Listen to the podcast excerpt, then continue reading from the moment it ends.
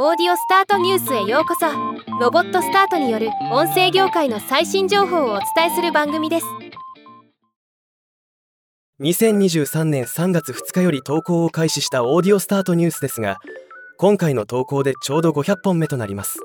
引き続き皆様には日々見ていただいてそして聞いていただいており本当に感謝しています。ありがとうございます。気に入っていただけているならば Apple Podcast の方もフォローお願いします。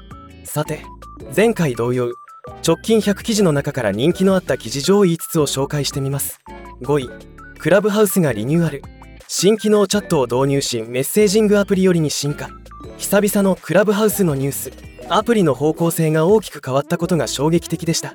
4位 Voicy が声の祭典。 Voicy フェス23を2023年10月25日から27日開催。Voicy が声の祭典。 Voicy フェス23を2023年10月25日から27日の3日にわたって開催します。このイベントやはり注目度が高いですね。3位 Google が Google アシスタントに生成 AI バードを統合したアシスタント with バードを予告。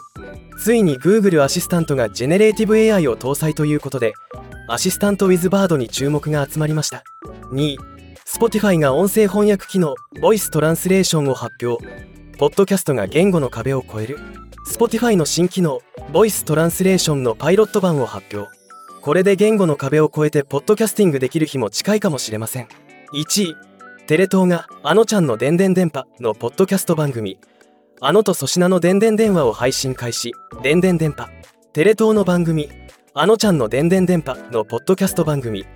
あのと粗品のでんでん電話配信開始が大注目。